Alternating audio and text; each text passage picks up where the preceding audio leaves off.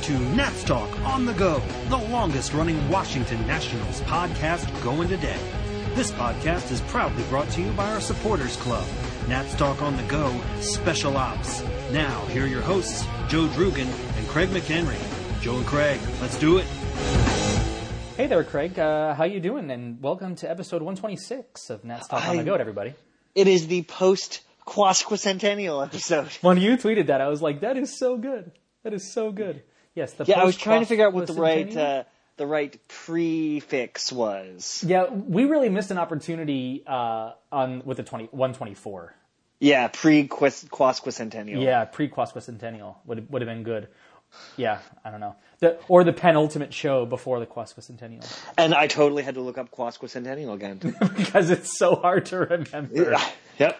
I was trying to spell it on the tweet, and I was like, "This is not right." Yeah, This is so not- wrong. This is not even close. Uh, yeah. So as we were kind of talking about, since we we've pretty much settled on Wednesday for this show, it seems like for at least a little while. Yeah, I kind of like it. Yeah, it's, it's a nice. nice, a nice little way to uh, break up the week because my Monday through Wednesday is usually a little bit nuts at work, and my Thursday through Friday is generally not. Nice. So it's a really nice, like, I can get through the crazy part of my week, and then it's kind of like, okay, Well, it's also good. Like since the last episode, we get like two full net series when we do it this way. Like we get the weekend series and the beginning of the week series typically because Oh, it's that's- usually Monday, Tuesday, Wednesday series. So, I was like, totally only looking at it for selfish reasons. Well, that's fair too, though. But sometimes you get that Thursday rollover. But you know, it's a it's it's a good split up. So yeah, it's a, it's working well, I think, for for us so far. Yeah. Uh, but as we were talking about recording this episode this week, you know, when we were talking on like Monday, when all of the news everywhere broke, it was like, huh, we have some things to talk about. yeah, I was like, huh, There- okay. The last right. several weeks, I feel like we were really reaching for it a little bit. like, not saying they weren't good shows; were great shows. But the the topics did not fall into their lap to our lap as they have been all season long. Yeah, and sure. so uh, when everything started happening this week, I was like, "Oh, uh, this is this is good because tonight's uh, this week's show is going to kind of take care of itself by way of topics." yeah, it's a it's a pretty pretty packed show. I'm pretty excited about it. Yeah, Um, we was sent each other each other's agendas, which, as if you're a longtime listener, you know that we don't really do that. No. Uh, but and they were actually very different lists. They were incredibly different. Like, So- I think we each had about five things, and I think we had one thing shared. we each had six, I think. And okay, and we then had one okay, thing together. Well, Giolito slash Strass was, Yeah, was shared, which is the same. and Yeah, everything that- yeah, else good was point, like separate. yeah. So we're going to start with that topic because it was kind of the big news of the weekend. Well, let's actually start with uh, what are you drinking tonight? oh, I'm. Uh, I know the people like this you, part. you know you know the answer to that. You're drinking something from Oskar Blues. Yes, I'm ha- uh, old Chub, the old Old standard. Chub, having very an old nice. Chub. What about you? You're gonna have to change it up a little bit more, buddy. I know. uh, It's just when I go to the Wegmans and I'm walking through, there's just so much beer, and I go, I know this one, and I don't want to be here any longer than I have to be, and Oh, so I Joe. just grab it. Oh, Joe. Or just give me tips of things I like. It's I I might know a guy in beer. you might. Um, So, I'm what are you currently drinking? drinking Heavy Seas Crossbones. Oh, nice. How's that? It's a nice. It's a session IPA, so it's a hoppy pale ale. So Nice. it's it's tasty. I'm pretty. I'm pretty satisfied with it. I just had my first sip because I sat down and didn't move and couldn't even lift a beer. So Yeah, the reason this the reason this show is late starting because I was sitting on my couch after I ate, watching the game, going, "Oh, but but my rig is all the way upstairs." um, but uh, the other thing, actually, I have in my fridge. I have not had it, um, and will be partaking this weekend. I'm um, I just bought the 21st century or 21st Amendment Lower de Boom. Oh yeah. Oh. So Oh, the barley wine the barley wine in the tiny can. in the tiny can. yeah. So that's going to be a thing that I That'll- have enjoy that. Yeah, I'm going to. I'm looking forward to it. Is it good? It is good. Am It's- I it's- going to like it? It's a little bit boozy. I I am aware. Yeah, That's why so- they're in the small cans. Yes, that's why there's. I think I think you might like it. It might be a little sweet for you. Yeah. Okay. Yeah. I do. Not a fan of the sweet. Yeah. Uh, but you know, we'll we'll see how it goes. Yeah. Uh, But that's, Okay. that's my holiday weekend plan. so speaking of people that can now actually legally drink, Lucas Giolito. Yeah. No kidding. Right. So Lucas Giolito. I guess we'll start here. How surprised were you that Lucas Giolito ended up being the call up for Strasburg? Not that surprised. Why? Uh, I just it was the right fit in the rotation. It fit my prediction. The first uh, starting pitcher injury. It was going to be him Yeah, coming up. That's true. Um, You said in just, June, right? I said in June. Yeah. I think it was a little bit later in June than I expected. Yeah, I think you said early June. Yeah. Uh, but anyway, I, I just thought it was the right fit. I thought it was time. I thought he was ready. So didn't think there was anything that needed waiting for, and it fit in the rotation nicely. So Yeah. I thought it. I, I I was not surprised. Were you surprised? I, I a little um, because I just because I think it was outside of the mo of what the Nationals do with starting pitchers generally. I, I feel like the the organization as a rule kind of says we, we have a plan for you, and we're going to follow that plan no matter what happens because that's how you end up getting Strasburg to sign a seven year extension that nobody expected to happen. Because we're going to take care of you and we're going to do this thing, and it doesn't really matter what the other factors are. It doesn't matter that a guy got hurt. Um, you're you're a kid who's in Double A, who's not on the 40 man roster. We did not expect you to be up yet, and so it's not your turn um, because it's not part of the plan. So that's the part that surprises me a little bit. Um, that said, I don't think there's any question that he was ready. Yeah. I mean, he you look at his stuff and you go, "Yep, that's major league stuff." Like he, it, he's not to mention he's a giant, and um, you know I was reading before the the start. I was reading all sorts of things on Fangraphs and uh, all the different places about that had scouting reports and, and stuff on him, and just the conversations about how just his height alone has such a downhill plane. And I don't remember where I saw this, but um, that his, his release when he releases a fastball, it's it's like seven feet closer to the plate or something ridiculous like that. Like his wingspan is just insane because he's such Yeah. a huge guy, which which takes his 95, 96, 97 mile an hour fastball and makes it that much harder because it's coming out of his hand later than everybody else. Uh, it's pretty spectacular, and but so it did surprise me. Back to the original point, a little bit, um, but I don't think it was a bad decision by any stretch. Okay. So yeah, if if it wasn't Giolito though, who is the thing? I mean, Well, I, I, I mean, the easy choice is uh, AJ Cole because Right. he's on the 40 man roster and he's done it before. Uh, he did it very poorly and he's having a terrible year. So it would not have been the right call. Uh, which you can bring up your fun fact now. what fun fact? Didn't you have an AJ Cole fun fact? That he's not very good anymore. Uh, that he was on top. Oh on yeah? It- thank you. I totally forgot about that. I tweeted that to you or texted that to you, to you yesterday. So AJ Cole in in the pre 2015 rankings on Baseball Prospectus, he was a top 30 prospect in Major League Baseball, not Yeah. in the Nationals organization, in Major League Baseball, um, according to the the rankings that they po- that they now awesomely post on Baseball Reference, um, they where they aggregate all that stuff together. So um, this is a guy who and and he was top 100 in Major League Baseball on on in all the prospect sites they listed, which I think were um, Baseball America, Baseball Prospectus, and MLB.com. Eh, They, he, they were top 100. He was top 100 on all lists, and he he didn't even get considered. And you got to wonder whether or not that career is going to pan out. But I honestly, there was a huge part of me that expected, um, you know, Rafael Martin coming up to be in the bullpen and and Yusmeiro Petit to start because Yeah. he did a fine job of it. It's kind of what he's there for. And if you have a plan for a 21 year old that you're not kind of sure what his role is going to be, you say, okay, you know, I get it's the Met series and I get that it's important, but you know, we have this guy that can do it. He did it last time and he did did so admirably. We were able to call up a new reliever. So that was the thing that made more sense to me than anything. Um, but I, I, I honestly would have expected Voth to be called up first. I, I don't know. It was surprising to me. It was there were things about it that were surprising to me for sure. Yeah, I was I was not that surprised, especially around I think it was Sunday afternoon when Syracuse took him off the expected starters for I think it was either Monday or Tuesday Right. uh, off of their website. So Like you know, temporarily. yeah. yeah, it, there there was the inkling that that was going to happen, and I think the most important thing is he's ready. I mean, his numbers Yeah. has haven't obviously been there at Double A, but Yeah, uh, as we talked about with Ryan of NatsGM.com, uh, he he worked on stuff. Yeah. Like what Maddux wanted him to, you know, tweak a couple things. It might not have worked. It might have worked. It might have taken some time, but his stuff is there. Like you said, the stuff is insane. You saw the beautiful six to twelve or twelve to six, uh, just devastating hook last night. Yeah, I mean it, it's you. It's it's I, we say this about pitches from time to time, but it is kind of like physics defying. Like it's it just looks like it's going to.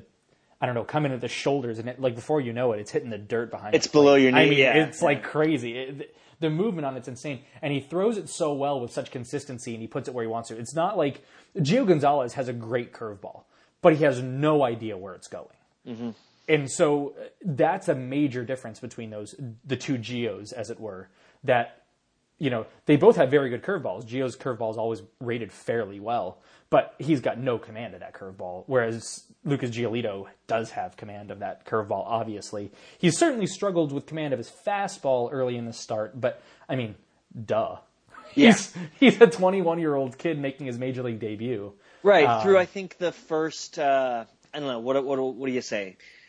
Uh, four batters of the game, maybe he or four outs of the game, he was consistently up in the zone. Oh yeah, he was up, up, up. and that's what happens when you get excited. Yeah, exactly. When That's you- what happens when you get tired. That's what happens when you get excited. You overthrow a little bit, and you know how could the kid not be excited? He's got this huge crowd on a Tuesday night, and he's this hyped prospect, number one prospect in baseball, coming up, making his major league debut at a young age. Uh, even though he's grown up in the spotlight and Hollywood life, I mean, he's got Samuel L. Jackson tweeting at him and all that kind of stuff. Yeah, no kidding. He's grown up in Um, that a bit of spotlight, but Yeah, but I mean, of course he's going to be excited. This is this is his dream. He wanted to play Yeah. Major League Baseball his entire life, and he's finally here. And of course he's going to be excited. So he was overthrown a little bit, but you know, once he got the nerves out uh, about the middle of the second inning, he just he locked it in. He absolutely locked it in. It was impressive to watch, and it is a crying shame Yeah. that the rain took the rest of it. stupid But rain. you got to figure he wasn't probably going to go too much more than five or six innings, Yeah. even if he was, you know, still throwing a one hitter. He's already on an innings limit for this year, and that's one thing that you want to you you don't want to forget is like yeah, it's great that he gets these now, but he's he's not pitching the full year. Even if he's pitching well, he's gonna get Strasburg for the playoffs if that happens. Like he's not gonna pitch in the playoffs. He's a he's a young guy. They talk they they talked about giving him an innings cap this year, so um, I, I it was really cool to watch him do what he was doing in, in the scenario. And I just, I can't express how much I love Dusty Baker's quote to him before the game, where he, and, and Giolito said it afterwards. He said, be nervous, be anxious, but don't be scared. And that's, Yeah, and that's because me- you deserve to be here. because you deserve to be here. And so, like, when you think about that, he, Dusty Baker is acknowledging, yeah, it's okay to be anxious and nervous about this. This is a big deal, but you, you're supposed to be here. There's nothing to be scared about. We brought you up because we think you can beat the other team. And so Right. I think that kind of thing for, for a young kid to to come up and get that kind of vote of confidence from a guy like Dusty Baker and really from the whole organization, it was really impressive. Yeah, another reason why I'm not super duper excited, uh, or super excited, excited, I am super excited, uh, surprised that he was, uh, the one tagged for this start. Um, back in spring training, when he was still in big league camp, he ended up having a start against the Mets, and the Mets had their A lineup Yeah. they had th- their guys. It was pretty much eight or like seven or eight starters and, you know, maybe one or two scrubs. But he went out and I think he utterly dominated. I remember him just carving up the Yeah, Mets. I remember like- the same thing. Yeah, and that was, uh, there was a lot of conversation around the team at that point that was, huh, maybe he is, could really be ready to be on the team right now. And so he's got some familiarity a little bit with the Mets and he had that confidence. So it's one, I don't know if it's, was something in the back of his mind, you know, that he was thinking about, hey, I, I've done this before with these players, so I can do it again. I don't Yeah. know if that factored in. It might, it might not. Who knows? It might just be speculation, but, you know. It's definitely not a bad something to think about. thought. Yeah. Yeah, I, it's it's it's a valid point actually. I, I hadn't really considered it, but y- there is some familiarity, like you said. Like that's and that that's not a bad thing for a kid at 21 making his major league debut. It's pretty cool. Um, on the flip side of that, though, uh, we have the Strasburg, uh, the latest Strasburg injury, unfortunately. Um, I I don't put a. It, it sucks that he keeps on having these little nagging things from year to year, and I, I've been thinking about it a lot. And I, I'm not saying I don't think he's fragile necessarily. He's recovered well from everything that he's had to deal with: Tommy John surgery, back stuff, neck stuff. Um, it just it's a shame that these things keep happening, especially on a year like this year where he has just been pitching out of his mind. Yeah, it's a shame, and it is a little thing uh, as of right now. You hope it doesn't affect anything for the rest of the season. Yeah. Obviously, it's too early to tell. Um, hopefully, it's just a, a miss a couple starts and then come back and you know almost re- rejuvenated. But yeah, it's a little nagging injury. He had some ribs put in back back in place. That sounds awful. Okay, so I've had that happen. Oh God. Uh, I've had ribs out of place. I get them uh, because I am a nerd that sits in front of a computer all day. I um, have neck and upper back issues, and because of that, I my occasionally if I do something, uh, my my ribs on my left side and the back will go out of place. And let me it it literally it hurts to breathe. It is Yeah. excruciatingly painful. Now, the getting it put back in place, in my experience, hasn't been isn't really the painful part. Um, is it more of like a relief? It is a relief, but it takes a while. Yeah. It's not like it's just like, oh, your rib's out of place, pop, you're fine. It's your rib's out of place, pop, next day, still out of place because it was out of place, pop, still out of. So, like, your body can only go through so much of that change, in my experience, and from what I've found out from chiropractic type stuff.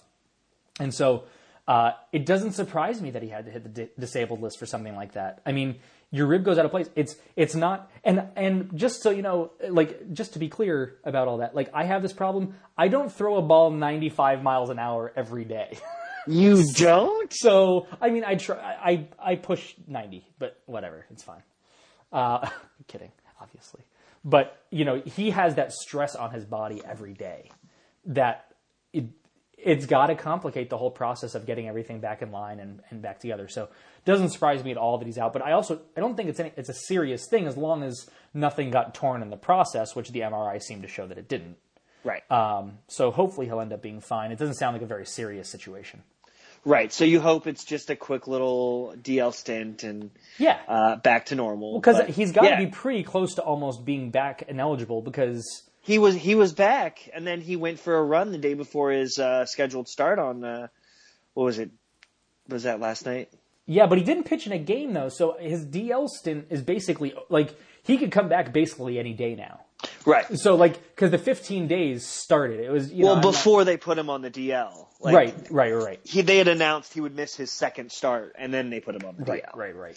Um, so he was actually scheduled. He was ready to make his next start, but I believe Monday afternoon he was going for a run and popped something out of place again. Yeah, yeah. It's So- a and and it's got to be as frustrating for him as it is for everybody else. More frustrating, honestly. He he knows the year he's he's having, and you know he doesn't necessarily really have the financial implications there anymore because the Nationals have given him uh, a nice little payday. But um, he does, you know, he he's a competitive guy and wants to go Yeah, out he there wants and pitch. to. Yep, he wants to prove himself too. He wants to That's- prove that he's worth it. And like, like look at what look at Max Scherzer, the same kind of thing. He wants to prove it, and he throws two no hitters in a year, and then at the beginning of the next year, he strikes out twenty guys. But so it's not like it's not like oh, I got my money, I'm going to sit around. Like, no, this team's paying me a bunch of money, and I want to make myself, you know, feel worth it. Yeah, absolutely. Uh, so that leads into Strasburg's, like you said, he could be coming back any day now. Um, what happens with Lucas Giolito? Yeah, it's I I've spent some time thinking about this recently because I don't know where I come down on it. I think it's really really easy to say Gio Gonzalez has been bad. Yes. for a couple years. It's not like Gio Gonzalez is having a bad year. Gio Gonzalez has not been very good since he won the Cy Young. Or finished third for Cy Young, I should say. Yeah. Um, Since he was in contention to win the Cy Young. Ever since then, he's really he's really struggled. Like I don't know. I guess that's kind of unfair. He's he was okay the last 2 years. It just feels He's lot of- definitely been the low man on the totem pole. he's been a low man on the totem pole anyway. Like I, you look at his his numbers from uh, 14 and 15. He's been in the mid threes in ERA, low threes with FIP. he's had decent years. This year he's been not good. Right. He had a good first month of the season. But it's very hard to look at a guy like uh, Gio Gonzalez, who yes strikes out a fair amount of guys, but also when you walk that many people and you throw so many pitches and don't get deep into games, you yes you look at the ERA and FIP and go, okay, those numbers in previous years have been pretty decent. You, it's really unfair to kind of put him in a bad light, as I was kind of just trying to falsely. But there is something to the fact that even even though he has put up good numbers since he's joined the Washington Nationals. You know how many times he's thrown 200 innings? Uh, I don't know. Zero. Ooh. He's never broken 200 innings. His last two years, he's thrown 158 and two thirds and 175 and two thirds, respectively. he's not great. He's not going deep into games. He's not doing the kind of things that you would like to have from a starting pitcher. That said, are you going to get that from Lucas Giolito right now? Nope. Yep. So you're not getting necessarily a net gain. I don't. I really don't know where I fall here. I, I feel like Gio's not going anywhere anytime soon. If for no other reason than I believe he's under contract for for he well two more options. Is that right? Yeah, this is his final like year, but two more options, and so th- it puts the Nationals in a pretty good spot of saying, "Yeah, we want you back." Um, they have no ability to trade him at this point. You're not just going to just just release this guy. Not mid-season. Not no. mid-season. It's gonna. It's a really tough situation. I I think it it winds up with Lucas Giolito being sent to Syracuse here when Strasburg comes back.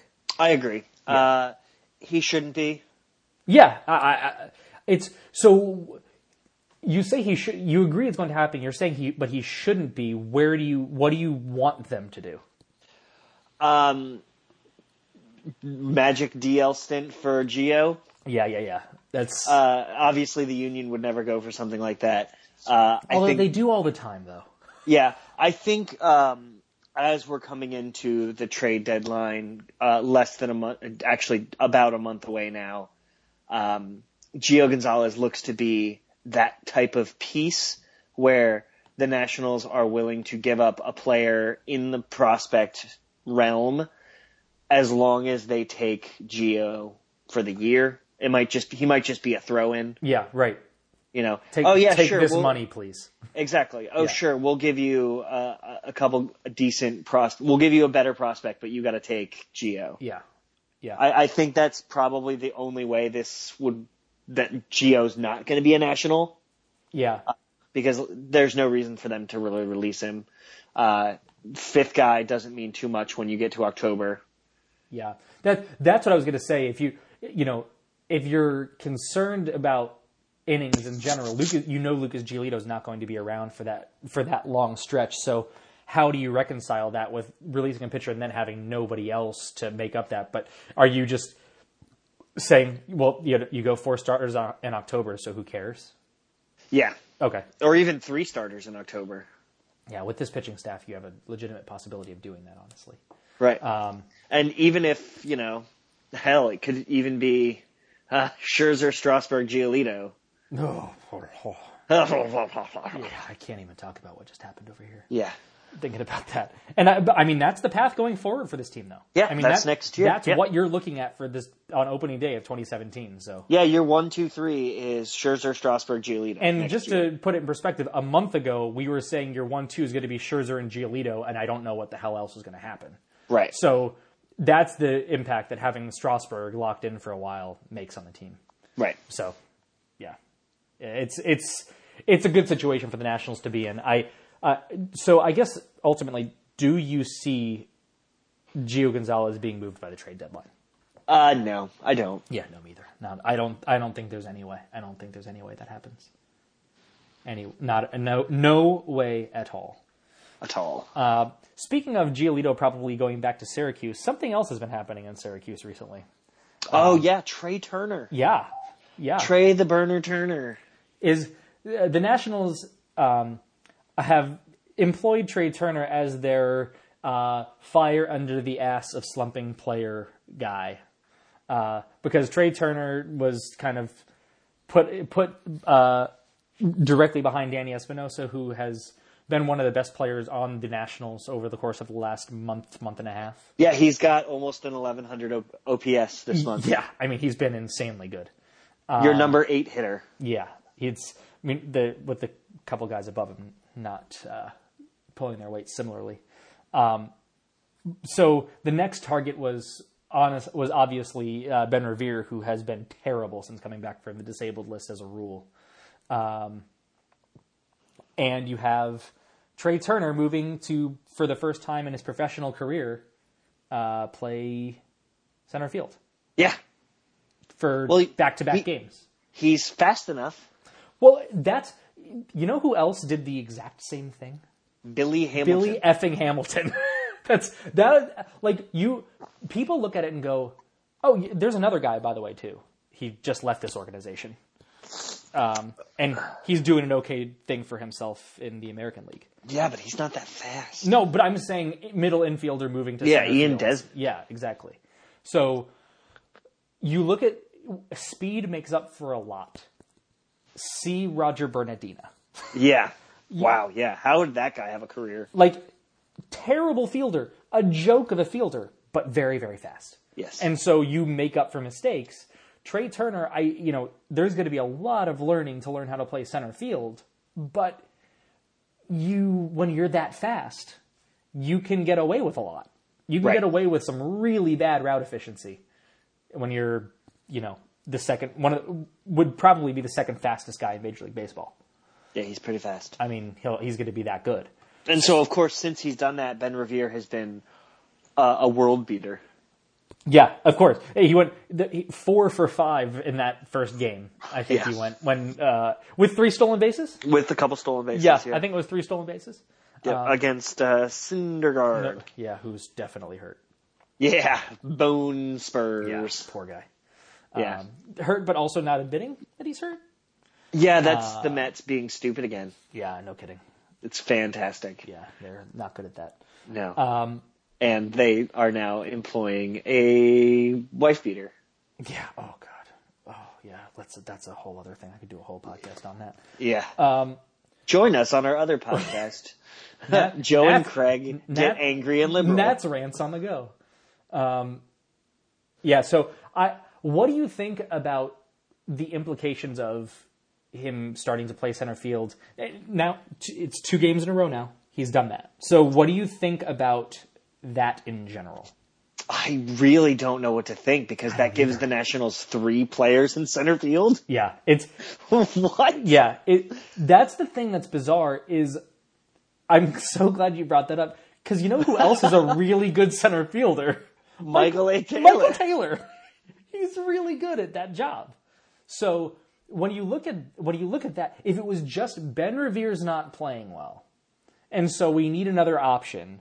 So we're going to try and get one of our prospects some reps in center field. I totally get that. There's a guy on the 25 man roster who can do that job, and you're Yeah. choosing to not let him do that job. Yeah, I think it's more of we're sorry, Trey. Everyone's doing okay right now, Yeah. and you can't play first base. Yeah. you're, you're way too little for that. yeah. Yeah, uh, I, I don't. Because even Anthony Rendon's starting to piece it together. yeah, I mean, the team is coming to. The only player on the team who's really not putting it together right now is Ryan Zimmerman. Yeah. So, the only option that you have is putting, uh, Murphy at first base, I guess, Right. and then putting Turner at second if you want to do that. but you're not benching Ryan. But you're not benching Ryan Zimmerman. That's the whole point. So you you Ryan Zimmerman throughout the course of his entire career has always figured it out at some point, and so you're not going to just take that away from him. Um, And plus- there's Ben Revere legging out an infield single. and, and but and once again at first base you also have Clint Robinson who's like not that bad. No, So I don't know. I it's it's weird. It's a very strange situation, and there's was a great article on Fangraphs uh, in the last week That- that the Nationals made the right decision with Espinosa over Trey Turner. yeah, that was a great article. That was a really great article. It was full of crow eating. Yeah, for sure. So yeah, it was. Um, It was a, a, a good article. I encourage everyone to read it. It sucks because Trey Turner is, it seems, ready. Yeah, And- for sure. Uh, he's learning center field. Maybe there's a trade somewhere, not with Trey Turner Yeah. per se. No, not with Trey Michael Turner. A, It would not be Michael A. Taylor. It would be Taylor. Yeah, for sure. Um, and then you might see a similar platoon situation that you're seeing with Revere. I don't know. Yeah, I. You, with the fielding concerns, middle infield about Trey Turner, with you know the fact that he doesn't have the strongest arm in the world, and there's some, some just general defensive concerns with him.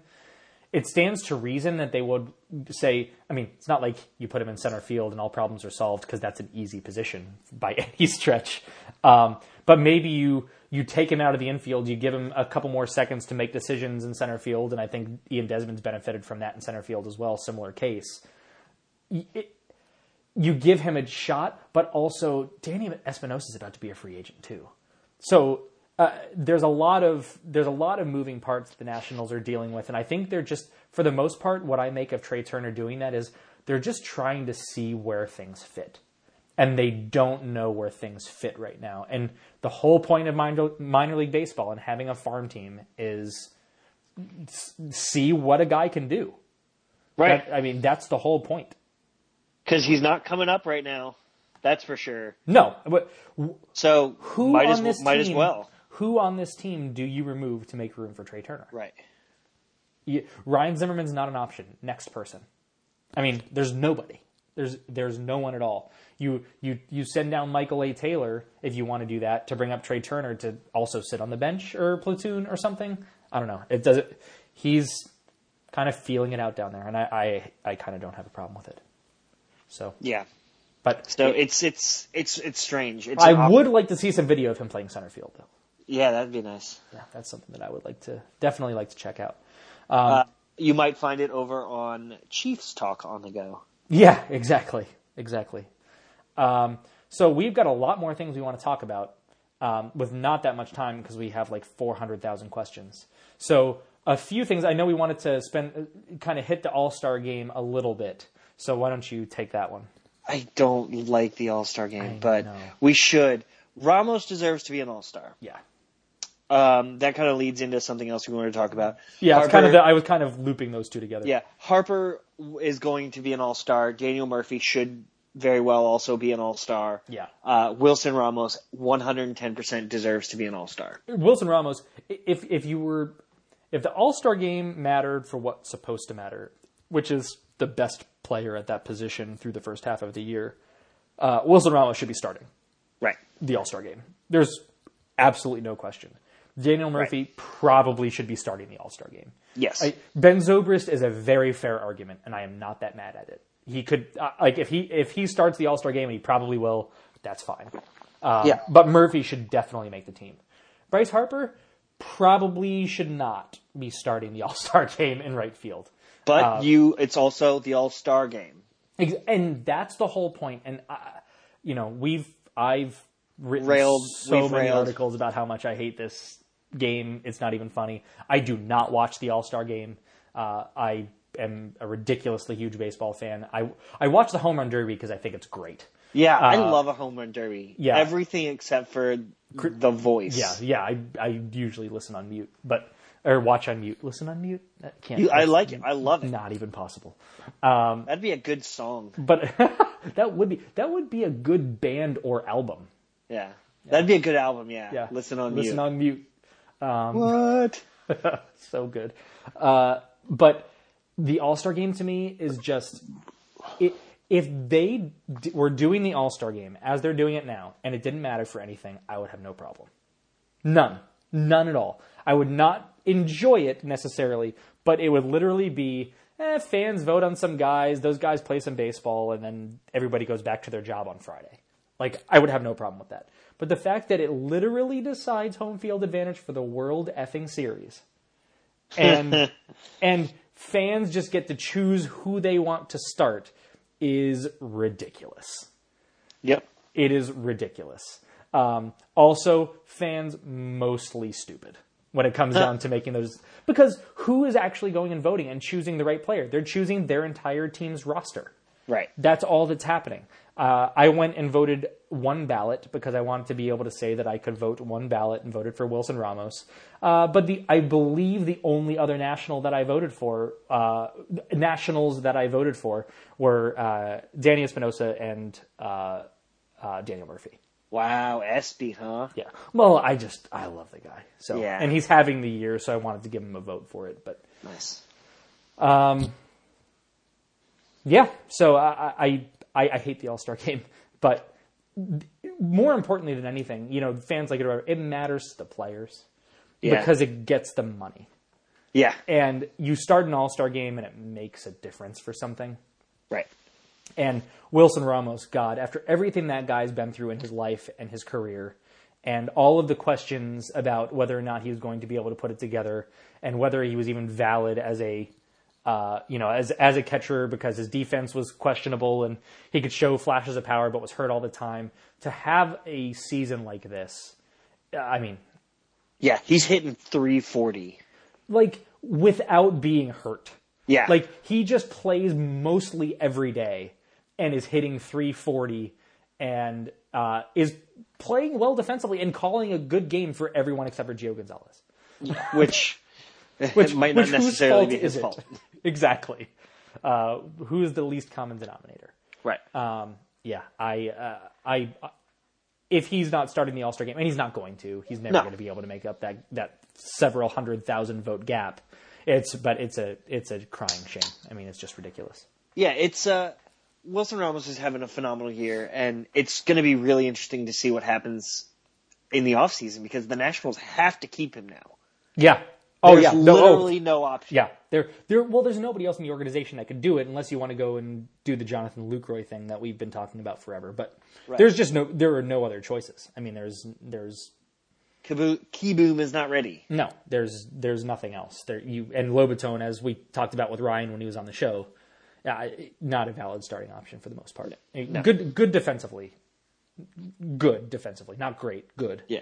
and has no bat to speak of. So I mean, love the guy, he's hilarious, but it's that's that's not a criteria for my starting catcher. Um, so yeah. Uh, I think we got a question about Matt Latos, didn't we? Maybe. Okay, so let's deal with that in the questions. Um, and if not, maybe we'll hit it at the end. So, anything else before we hit questions that you want to hit? No. All right, cool. So, Jonathan, I feel like he told me how to pronounce his name before, so I'm going to go with Mayu. Mayu. Okay, nice. That's go with. terrible. I know, so bad. Yeah. Uh, I'm pronouncing it a la psych pronunciations. I feel like. nice. Uh, does Ramos' offensive explosion in a contract year? Way to transition us here into questions, John. Uh, does Ramos' offensive explosion in a contract year make you hesitate to extend him, or does LASIK supersede that? Uh, I think it encourages me to want to extend him as soon as humanly Absolutely. possible. yeah, uh, he he got Here, his eyes we fixed, fixed this thing. and now all of a sudden you see the baseball and can't stop hitting it.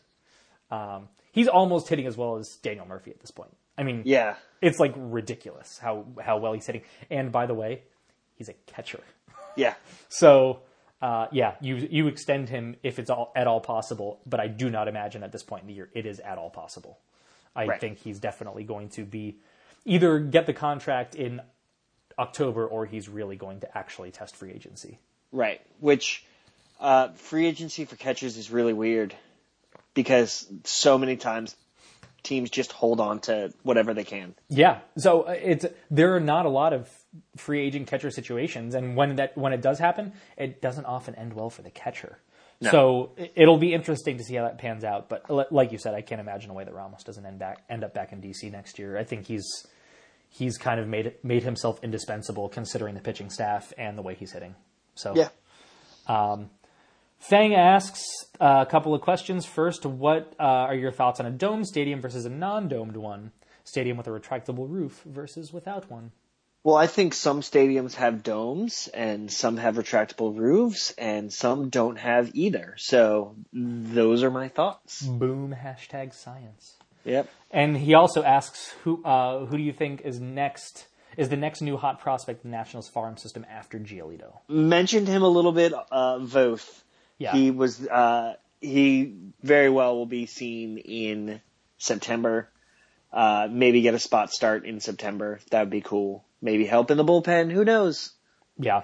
I, I think that's probably right just to be different. So we're not going to do that. I'll say Reynaldo Lopez. Reynaldo Lopez is another great answer. Yeah. Uh, and of course, the the biggie that everyone's talking about uh, a little bit further down the road uh, is Robles. Of Yeah, course. yeah, yeah. yeah. And I was thinking about that too, but that's also I was trying to hit pitchers more uh, Yeah. than anything. But yeah, uh, Robles is probably the, the the big guy you want to be watching that has not yet appeared in DC. All right, so uh, Josh, the wonderful create uh, voiceover uh, guy for our show, asks, "Can we mount a legal campaign to be able to take Giolito's curveball as a spouse? Because who wouldn't want to marry it?" Um, I think you'll find some trouble in red states, Yeah, uh, but I would, I would, I, I would I would marry the hell out of it. I want to, I want to be on it. yeah, nice, nice. And just you know, we're running out of. We we definitely made a Sorkin reference in the pre-show, but we haven't done it on the recorded show yet. I'm just saying. Okay. So uh, Michelle asked Giolito's curve. So back to back questions on Giolito's curve. Discuss without sounding like a total fanboy. I cannot.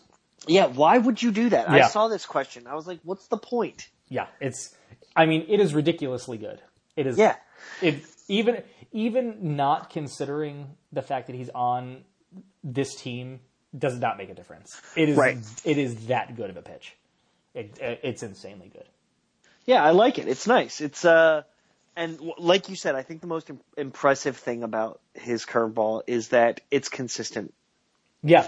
For someone at that age and that size to have a consistent pitch at all, that's amazing. Well, the Fangraphs report about him that came out the other day, uh, what, the scouting report talked about how the fact that, that exactly what you're saying, the fact that he's at his age and he has such command and consistency with that pitch, you know, could really make it be a plus. It's currently an, e- I think the the writer, I don't remember who it was, said it's currently an easy plus and could be plus plus. yeah. Um, and and that is what we're looking at when you see that kind of pitch. I mean, you don't see a lot of pitches at that level. Like no, Aroldis Chapman's fastball is an 80. Yeah, you know, right. That's like one of the few. Well, and the Jose thing that's crazy is- at an 80. his his pitch was scouted as an 80 at an 80 his fastball was scouted as an 80 like Right. and and then he could have another pitch that could be a 75 80 which is like what Yeah, that's like Kershaw territory. That's like Jose Fernandez territory. and we're going to be hitting that topic i think shortly because johan asked a really good question Oh, yeah, I like we're going to hit at the end um, michelle asks uh, uh, uh, pap is almost back Who's go- who goes down That's a great question. yeah i i mean i i don't know It's I you, you would say Rafael Martin, yeah but he's got to be up for 10 days. Yeah. Oh, that's right. I forgot about that. Yeah. Yeah, I don't. No, is that true? I think it's true unless it's an injury situation. Or no, he has to go down for 10 days. My bad. Yeah, no, I was gonna say I think it's the other way He around. can't can come back up. Yeah, he can come Okay. up for a day, but once he's back down, it's for ten days. So yeah, it'll be Martine. I think it's probably gonna be Martine. Don't sleep on it being Treinen though. Oh god, that'd be interesting. Yeah, I, I, I also I feel like uh, I know I said this last week, but I feel like Rivero could use it too. But Oh, absolutely. But he hasn't been pitching as much lately. So He's been pitching less. He pitched the other day and it was not great, but he got out of it. So, uh, Ryan Jones asks uh, if Giolito gets another start and it goes as well as last night's. Do you really send him back down? We kind of hit that, but on the uh, on the same token, do, if it if it goes as well as last night's over six innings, do you really send him back down? You have to. Yeah, I don't think you have. You don't have. unfortunately, You can't. You're not going to go with the six man rotation. and you're not releasing a guy. right. You're not. You're not doing that at, at this point in his career. Next year, it's his job, but And what are you going to do? Tell Joe Ross he's got to go down? Yeah, you're not doing that either, for sure. Definitely not doing that. Uh, North Carolinians. Also, Giolisto, very good.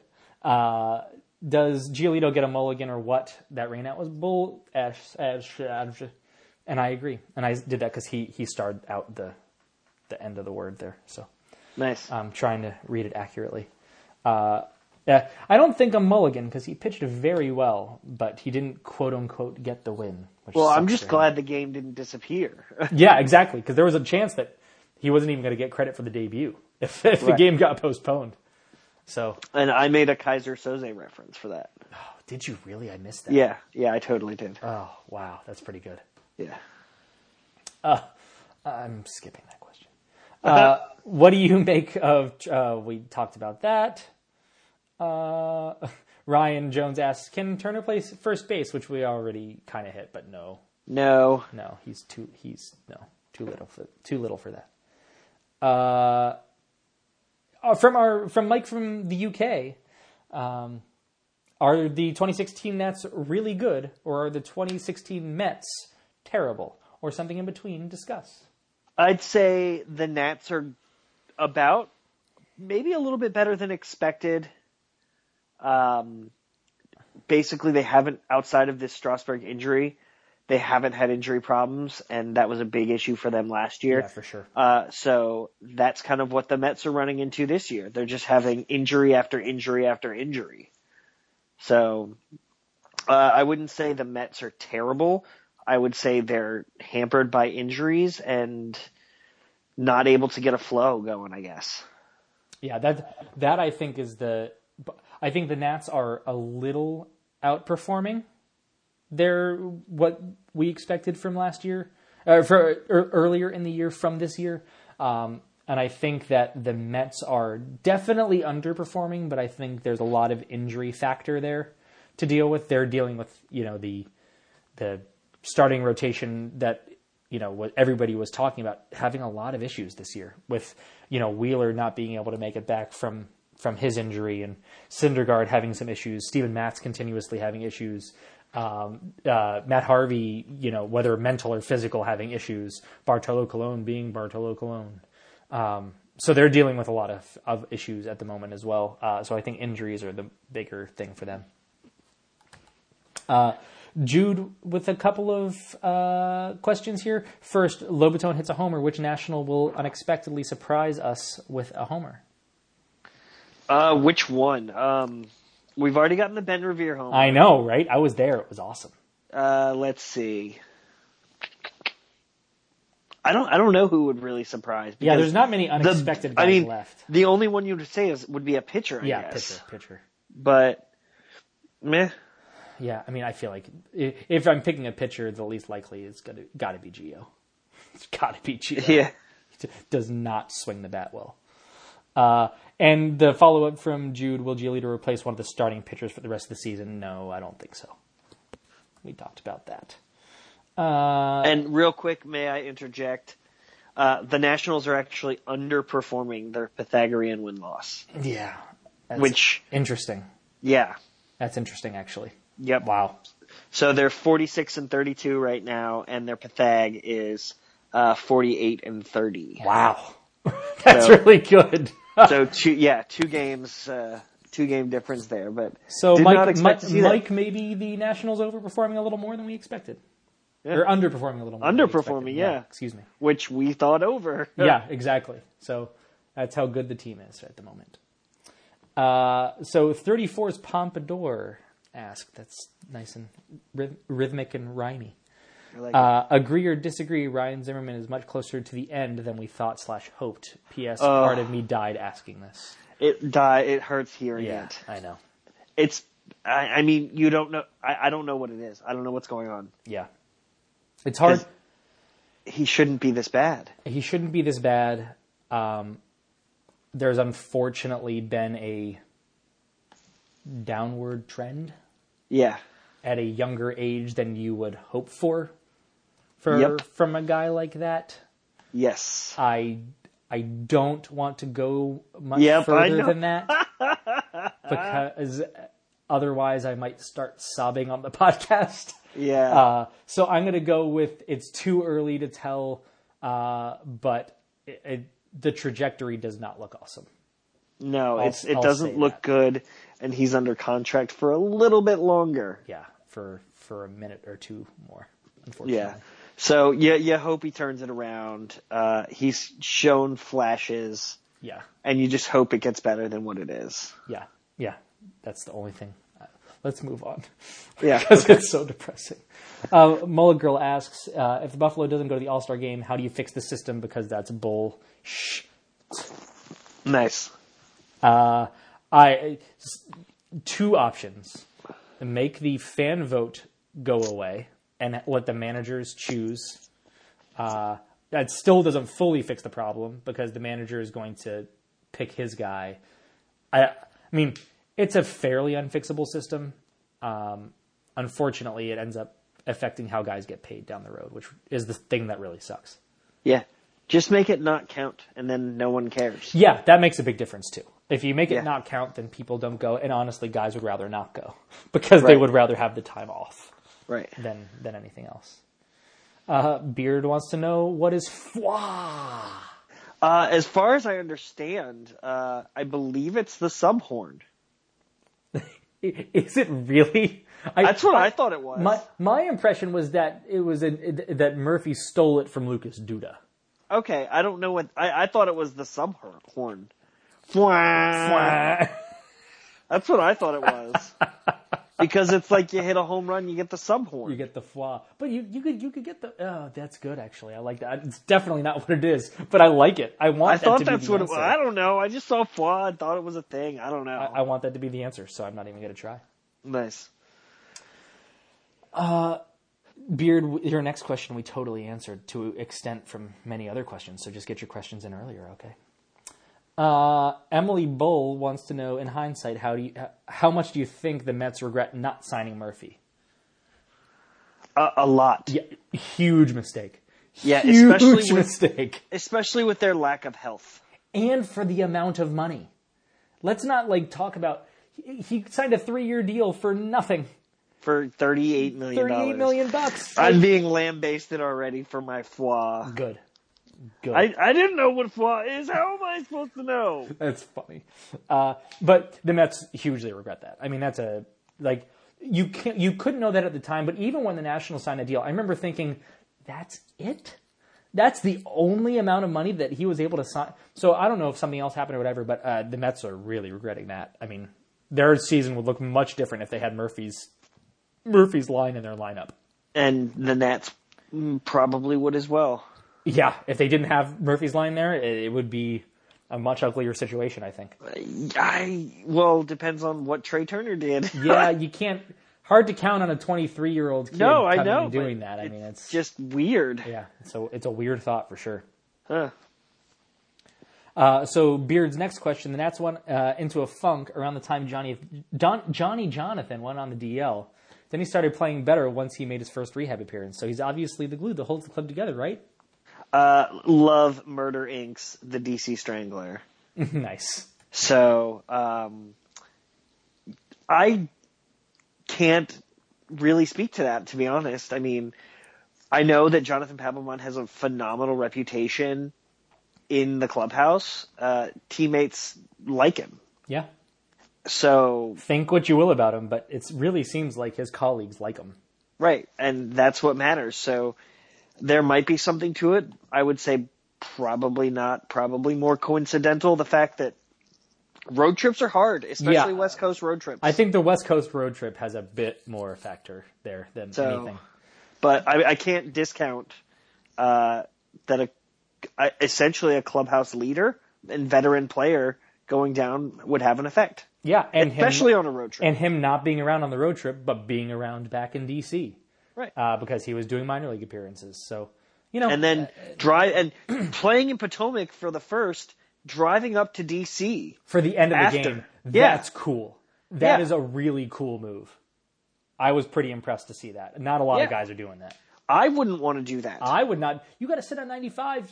I don't you want gotta do take that. the parkway, yeah, no. and then you gotta take 95. I mean, then he crowd across the bridge. Uh-uh. Uh-uh. No way.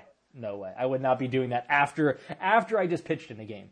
But it Right. kind of shows his dedication. and I like it. I like it a lot. yeah, who knows? I can't discount it. Very cool. Yeah. And there he uh, is, just sitting there with his goofy ass sunglasses, goofy sunglasses. I know. I love it. just bugging the shit out of people. I know. But the players obviously like it. They like it. They like having him around. It's like in yesterday's after you know the, after the rain delay, second rain delay yesterday, he was like sitting and he was like arm in arm with Gio, like sitting on the bench, just like chatting. It was awesome. I mean, he's they seem to like him, and I, yeah, like you said, I, it's hard to say it was a he's a non-factor in that situation. I don't know. Uh, Fang, the question we've been waiting for: Do you have any crazy rain delay stories? If so, please share. Okay, so apparently I have a crazy Yes, you too. You're the only one. and it's been now sold up on me. So It's awesome. a good story. I, I okay, I guess it's a good story. Um, I mean, it's not like kind of yeah. I mean, it's the result is good. okay. Is it?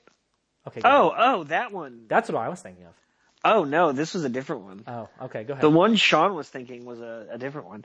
No, it was uh, the, the the first story is the um, uh, first Nationals game I went to ever at RFK. It was against the Cubs, and got there, and there was a rain delay like immediately, and it ended up being, I want to say two hours and forty minutes. oh God.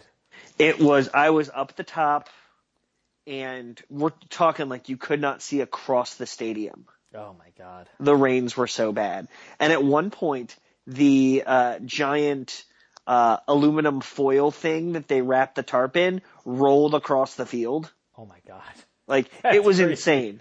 It was insane. Like you, I, I don't There's know a reason how many. they get like 20 people to push that thing. It's pretty heavy. Right.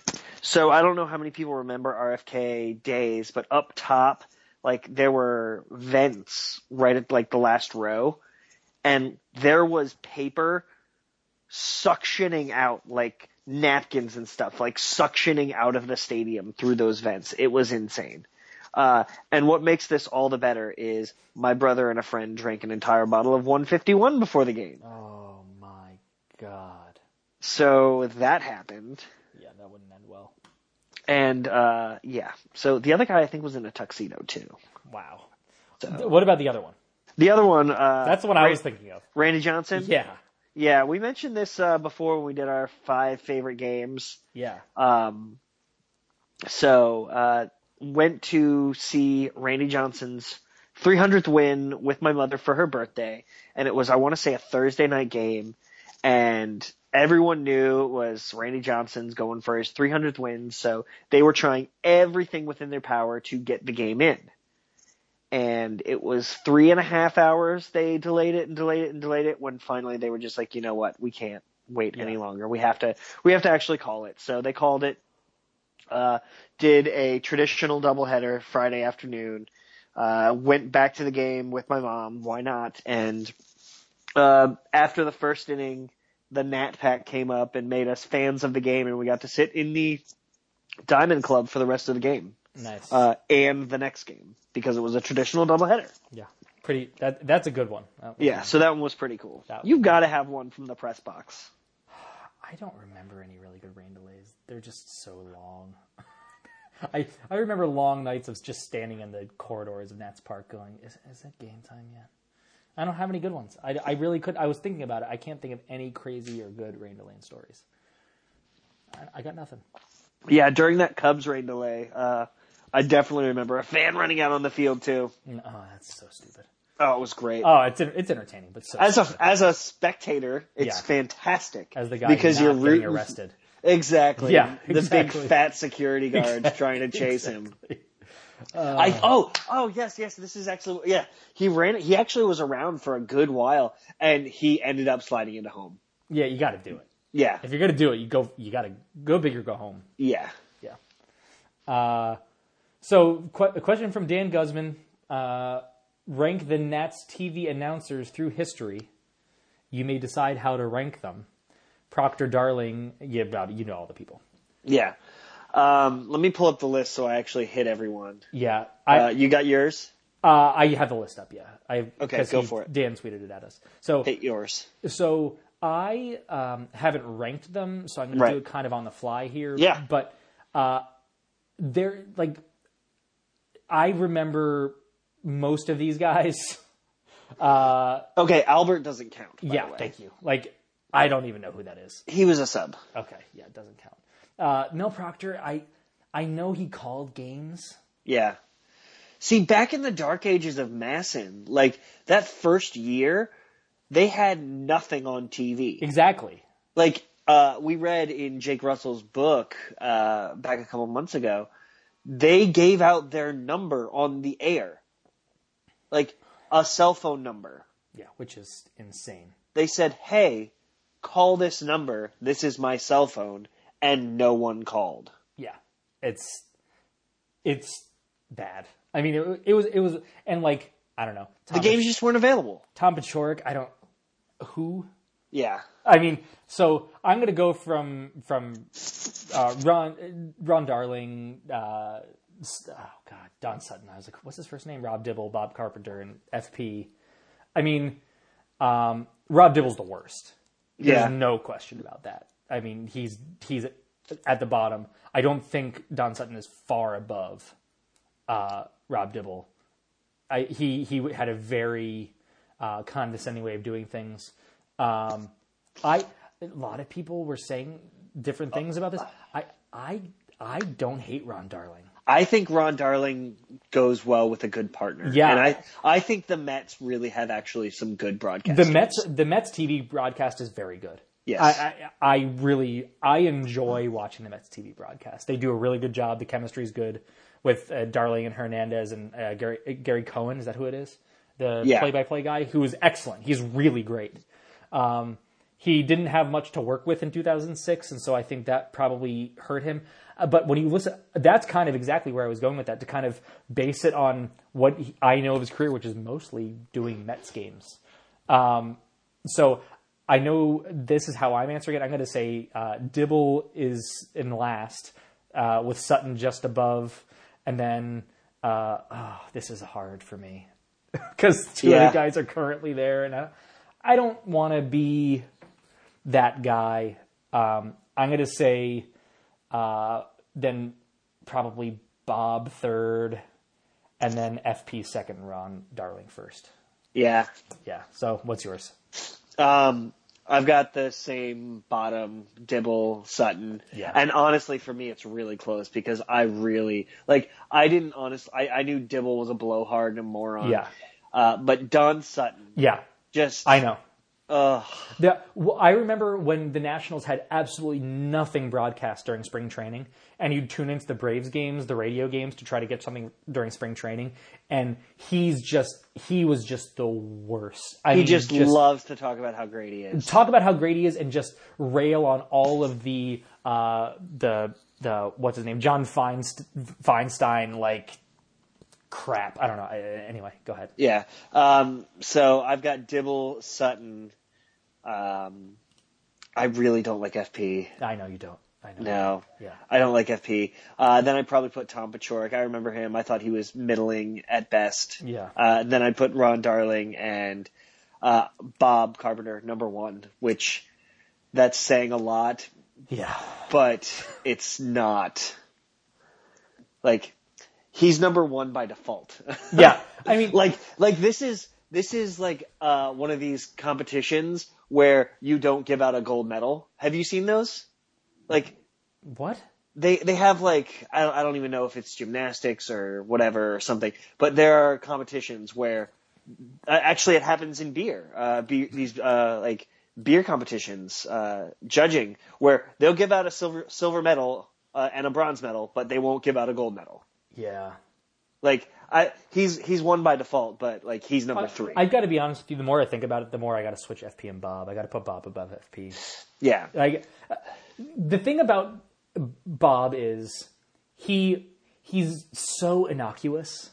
Exactly. Like he doesn't. He it's hard. To, besides the fact that he's terrible at deciding where the ball is going in the outfield. he doesn't. He's not bad. He's just boring. He's there. He's Yeah. he's oh oh oh oh oh uh, a triumph of the middling. Yes, he is. Well done.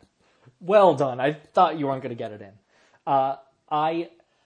He's yeah. He's not offensive. I I just yeah. He's the- Bingo Bob. exactly. And and taking He is literally Bingo Yes, Bob. he is literally Bingo Bob from Oklahoma. Oh, so close, so It close. wasn't Oklahoma, What? was it? What? Bingo, no, Bingo Bob. Bob's Colorado. I'm just Okay, saying yeah. he's Okay. Bingo Bob from Oklahoma. Got it. Yeah.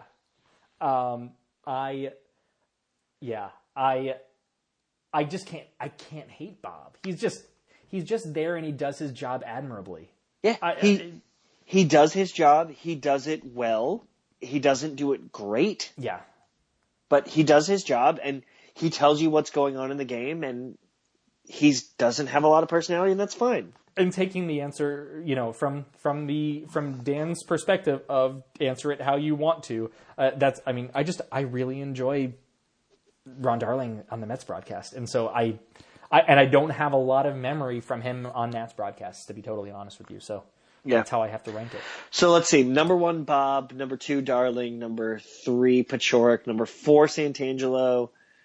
Uh, then what did I go? Was it Sutton Dibble.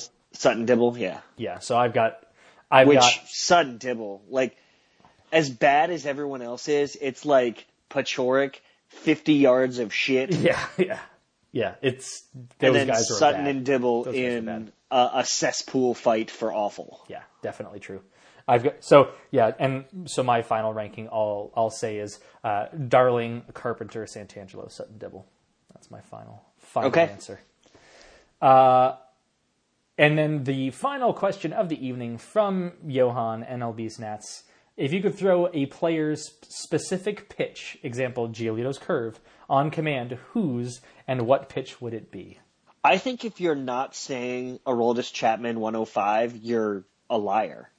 So that's the easy answer. I don't care if it's the easy answer. I and so I I thought about it. My answer is Kershaw's anything.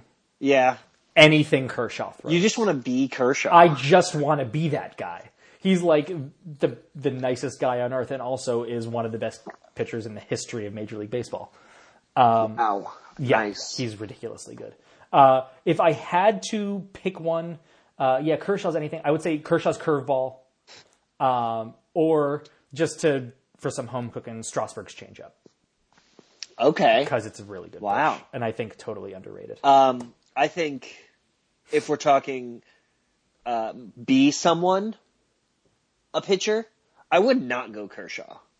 oh, As, like if you're talking be someone like be someone for a night, like pitcher wise. oh, I want to be Max Scherzer. really. Yeah. Wow. Oh yeah. If I if I want to be a pitcher for a night, I want to be Max Scherzer. I want to Okay. stalk the mound. I want to I want to throw 96, 97 miles. You're gonna hour. you're gonna change your mind as soon as I say mine. Oh god. Jose Fernandez. Oh yeah, I am. Damn it. How could you not want to be Jose Yeah, Fernandez? he has so much fun. he has so much fun. right? I'm sticking with Schurz, but still, What? Jose Jose Fernandez. You're only sticking with uh, that out of principle I'm now. totally out of principle. I, want, I want to be Jose Fernandez so bad. I- Like- and you know what's crazy is I think with this question I've given a very similar answer to Jose Fernandez in the past. Yeah, probably. Like I, he's just nobody so has more fun. fun playing baseball than Jose Fernandez. Literally, no one has more fun playing Yeah. baseball than that guy. And also, he's like one of the top five pitchers in baseball. easily. Yeah. Yeah. So anyway, uh, it's Aroldis Chapman 105. Yeah, that's good. That's good. I like. I, I. I mean, I obviously don't disagree. I was just trying to come up with something a little bit different, but I love love Kershaw's curveball. It is very good. Um, but man, oh god, I'm so jealous that you got that friggin' I told you you were going to be mad. I know, so angry. Uh, okay, um, that's it. I think for this episode of the Yeah, uh, and that leads us right into one thing, one dimension. yeah, for sure. Um, next week, uh, and going forward. Oh, real quick. Uh, sorry, I fall asleep before the end of the games when they're late. Uh, so emojis don't happen. Sorry, not sorry.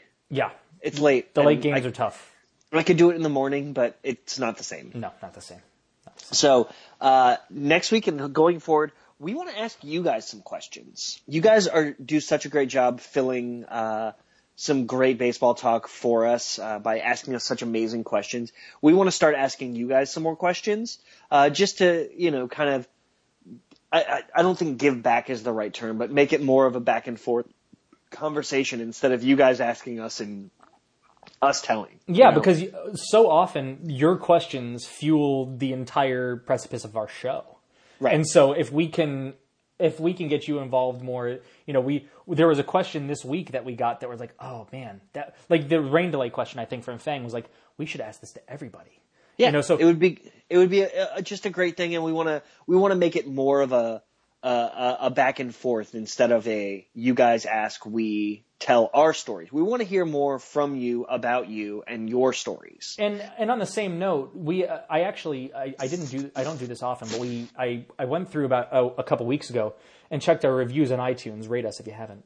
Um, but somebody said, you know, it, you know, it's a gr- it's a gr- it's a great show. We I really enjoy it, but uh, they you know they obviously are just kind of talking to their friends and the whole thing, which is crazy because yes, there are a lot of our friends that listen to this show, but there's also a lot of people that we've never met that we don't know that we've just met through this show, and we like interacting with everybody, and that's why we do this. And so as people come into the fold and as people start to to interact with us, we want to learn about them and inter- interact with everybody equally. So. Uh, when when Craig came up with this idea, I was like, "Oh, that's such a brilliant idea. Let's totally do that." Right, and if you ha- and if you are one of those people that doesn't tweet tweet us questions, uh, but you say it sounds like a conversation, you know, where you're just talking to your friends, email us. Yeah, for sure. Reach out to us. Absolutely. We uh, say our our info. We would love to get questions from email uh, or Twitter or anything. Really, we would absolutely love it. We want to talk with as many people as possible. So Yeah, no doubt. um, so we're going to start doing a question of the week. Uh, ideally, we'd like to have it up at the beginning of the week, but you know how things happen sometimes Yeah. and don't. And if you So- have a question that you want to be asked as the question of the week, send it to us. Either Yeah. via email, uh, podcast at natstalkonthego.com, or send it to us on Twitter at natstalkonthego, and we'll, we'll, we'll put some, some fan questions together, some listener questions together, um, and we'll start to ask questions of the week. But we really do want to get people involved and uh, sharing their thoughts on the game as well, because we're certainly not experts. We enjoy talking about the game that we love, but we want to hear what you have to say too. Yeah, absolutely. So going forward, uh, hopefully uh, early next week, uh, you're going to see uh, a tweet come from us uh, at Nats Talk on the Go on Twitter that has hashtag NTOTG QOTW question of the week. It's fun. It's going to be great. It's going to be a good question. Hopefully, it sparks a little bit more of a conversation. Uh, we'll tweet it a couple times before the show, uh, but we want to hear your stories. We want more from uh, your lives uh, because you guys are, of course, the reason we do this. Absolutely. No doubt about it. Well, uh, thank you guys for listening to this episode of Nats Talk on the Go. Uh, we're going to talk a little bit after the music, so if you're listening live, stick around. Otherwise, thanks for listening. We'll see you guys next week.